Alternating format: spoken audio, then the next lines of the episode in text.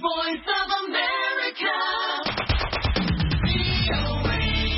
የኤርትራ ወታደሮች በትግራይ ክልል ኢሮብ ወረዳ የሚገኙ 63 ሰላማዊ ሰዎችን መግደላቸውንና 58 ቤቶችን ማቃጠላቸውን ለኢሮብ ብሔረሰብ መብቶች መቆሙን የሚገልጸው ኢሮብ አድቮኬሲ አሶሲሽን የተባለው መንግስታዊ ያልሆነ ድርጅት አስታውቋል። ስማቸው እንዳይጠቀስ የጠየቁ አንድ የአካባቢው ነዋሪም የኤርትራ ወታደሮች የካቲት 16 2013 ዓ.ም በምስራቅ ትግራይ ዞን ወረዳ ሳእስስ ጻዳ እምባ በተባለ ቦታ ውስጥ ስድስት ሰላማውያን ሰዎችን መግደላቸውን ለቪኦኤ ተናግረዋል። በዚሁ ወረዳ በርካታ የገበሬ ቤቶች በኤርትራ ወታደሮች መቃጠላቸውን የተመለከቱ መሆኑንም የዓይን ምስክርነታቸውን የሰጡት እኚሁ ግለሰብ ገልጸዋል። የትግረኛ ክፍል ባልደረባችን ገብረ ገብረ መህድን የኢሮብ አድቮኬሲ ማህበር ሊቀመንበርና የአካባቢውን ነዋሪዎች በማነጋገር የሚከተለውን ዘገባ አዘጋጅቷል። ደረጀ ደስታ ያቀርበዋል።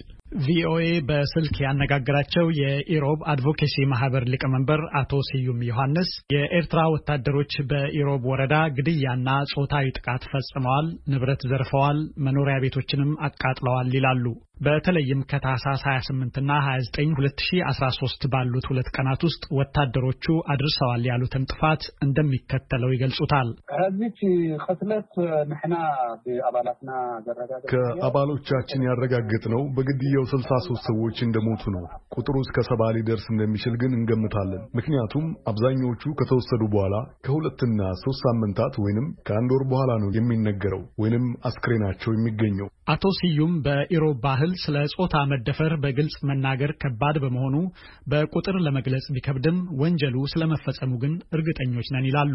መውሃንና ሃሮዛ በተባሉ ቀበሌዎች የሚሊሻ ቤቶች ናቸው በሚል ሰበብ 58 ኤርትራ ወታደሮች መቃጠላቸውንም ሌሎች ወንጀሎች መፈጸማቸውንም ከስፍራው በደረሳቸው ሪፖርት ማረጋገጣቸውን አቶ ስዩም ተናግረዋል። ተፈጽመዋል ስላሉት ግድያና ሌሎች የሰብአዊ መብት በደሎች የክልሉን ጊዜያዊ አስተዳዳሪና ስራ አስፈጻሚ ዶክተር ሙሉ ነጋን በአካል አግኝተው የነገሯቸው መሆኑንም አቶ ስዩም ይናገራሉ።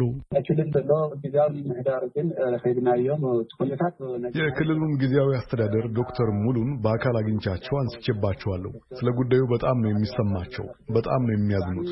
ሐዘናቸውንም ገልጸውልኛል። ሁኔታውን ስገመግመው ግን ከሳቸው አቅም በላይ ነው። ግድያና ቃጠሎ ተፈጽሞባቸዋል የተባሉት አሌቴናና እንዳሃሞሳን ጨምሮ የተለያዩ ቀበሌዎች መሆናቸውን ከተገደሉትም መካከል የዕድሜ ባለጸጋዎች እንደሚገኙባቸው ገልጸው በብዛት ወጣት ወንዶችና እንዲሁም የተወሰኑ ሴቶች መሆናቸውን አብራርተዋል። ለደህንነታቸው በመስጋት ስማቸው እንዳይጠቀስ የጠየቁት ሌላው የአካባቢው ነዋሪ በሚኖሩበት በምስራቅ ትግራይ ዞን ወረዳ ጻዕዳ እምባ ቀበሌ ኮማሱ ብሃ ልዩ ስሙ ውታፋ በተባለ ቦታ የካቲት 16 2013 ዓ ም ላይ ስድስት ሰዎች በኤርትራ ወታደሮች የተረሸኑ መሆኑን ተናግረዋል። አንዳንዶቹ በተለይም ከሁመራ ተፈናቅለው የመጡና አዲግራት ላይ የተፈናቃዮችን እርዳታ ለማግኘት ሲሞክሩ ቆይተው ወደ ቤተሰቦቻቸው ሲመለሱ መንገድ ላይ መገደላቸውን ገልጸዋል። ነዋሪው በሰጡት ምስክርነት ውታፋ በተባለ በአንድ መንደር ውስጥ ብቻ የታጣቂ ሚሊሻ ቤቶች ናቸው በሚል ሰበብ በኤርትራ ወታደሮች ቤቶቻቸው የተቃጠሉባቸውን የስምንት ገበሬዎች ስም ዘርዝረዋል። ታታይ ዝባን በተባለ ቦታም እንዲሁ የ13 ገበሬዎች ቤትን ጨምሮ የወንድሞቼ ቤተሰቦቼና የጎረቤቶቼ ቤቶች በሙሉ ተቃጥለዋል ብለዋል። የስጋ ዘመዶቹና አብሮ አደግ ጓደኞቹ የተገደሉበት መሆኑን የተናገረው ሌላው ወጣት ምሁር ደግሞ በምዕራብ ትግራይ ወረዳ ታታይ ቆራራ ማይ ጥምቀት በተባለ ቀበሌ ህዳር 8 2013 ዓ ም ከ16 ዓመት ወጣት እስከ 80 ዓመት አዛውንት የሚደርሱ 30 ወንዶች በኤርትራ ወታደሮች መገደላቸውን ተናግረዋል። በአሁኑ ወቅት ተወልዶ ባደገበት አካባቢ የሚገኙ የኤርትራ ወታደሮች በነዋሪዎች ላይ ከፍተኛ በደል እየፈጸሙ መሆናቸውንም አስረድተዋል። የአካባቢው ነዋሪ ወጣት እንደሚለው የኤርትራ ወታደሮች ያንን ሁሉ ግፍ ያደረሱት ውጊያ በሌለበት ምንም አይነት የትግራይ ሰራዊትም ሆነ ታጣቂ የሚሊሻ ኃይል በሌለበት ሁኔታ ውስጥ ነው።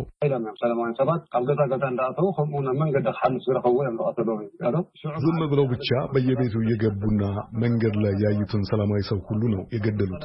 በዛች ህዳር 8 2013 ዓመተ ምህረት ዕለት 30 ሰዎችን ገድለዋል። ከነዚህ መካከል በወጉ የተቀበሩት ሶስቱ ብቻ ነበሩ። የተቀሩትን ሀያ ሰባቱን ግን በየተገደሉበት ቦታና ሜዳ ላይ ነው የተቀበሩት። ወጣቱ እንደሚለው የኤርትራ ሰራዊት በአካባቢው ሰፍሮ እንደሚገኝና ወደዚያ አካባቢ ሲመጡ ይህ ለሶስተኛ ጊዜ መሆኑን አስታውቋል። የሚሊሻዎች ንብረት ናቸው በሚል የአካባቢውን ከብት ማይጉ ተብሎ በሚጠራው ትምህርት ቤት ውስጥ አጉረው መያዛቸውን ከነዚሁ በጎችና ፍየሎችን እያረዱ የሚቀለቡ መሆናቸውንም ነዋሪው ተናግረዋል። በምስራቅ ትግራይ ዞን ተፈጽመዋል ስለተባሉት ግድያዎችና ተቃጥለዋል ስለተባሉ ቤቶች የተጠየቁት የዞኑ ዋና አስተዳዳሪ አቶ ኃይለስላሴ ተስፋይ የሚከተለውን ምላሽ ሰጥተዋል። አነ information ተአኪቡ ተወዲቡ ተሰኒዱ እኔ መረጃ ተሰባስቦ ከተደራጀና ከተተነተነ በኋላ ነው የምሰጠው እንጂ ያልተደራጀና ያልተተነተነ መረጃ አልሰጥም። በሰሜን ምዕራብ ዞን ዋና አስተዳዳሪ በታህታይ ቆሮራ ወረዳ ቀበሌ ማይ ጥምቀት ተፈጽሟል ስለሚባለው የግድያና ሌሎች ወንጀሎች መልስ ለማግኘት የተደረገው ሙከራ አልተሳካም። ይሁን እንጂ የትግራይ ጊዜያዊ አስተዳደር ዋና ስራ አስፈጻሚ ዶክተር ሙሉ ነጋ በቅርቡ በተለይ ከቪኦኤ ጋር ባደረጉት ቃለ መጠይቅ በህዝቡ ላይ እየደረሰ ስላለው ውድመትና ጥቃት በአጠቃላይ ስላለው የጸጥታና የደህንነት ሁኔታ እንዲህ ብለዋል። እቲ ናይ ፀጥታን ድሕነትን ጉዳይ ብዙሕ ስራሕ የጸጥታና ደህንነት ጉዳይ ብዙ ስራ ያስፈልገዋል። ገና እየጀመርን ነው። እንደሚታወቀው ህዝባችን አይቶት የማያውቀው ከባድ አደጋ ደርሶበታል። የንብረት ውድመት፣ የሰው ህይወት መጥፋት የወሲብ ወይንም ጾታዊ ጥቃት፣ የተለያዩ ቀውሶች በመሰረተ ልማት ላይ ሳይቀር ውድመት ደርሰዋል። በግጭቱ ወይም ጦርነቱ ብዙ ውድመት ደርሰዋል። ከግለሰቦች ንብረት ጀምሮ እስከ ትልልቅ የህዝብ ንብረትና ድርጅቶች ላይ በተለያዩ ኃይሎች ስርቆትና ውድመት ተፈጽመዋል።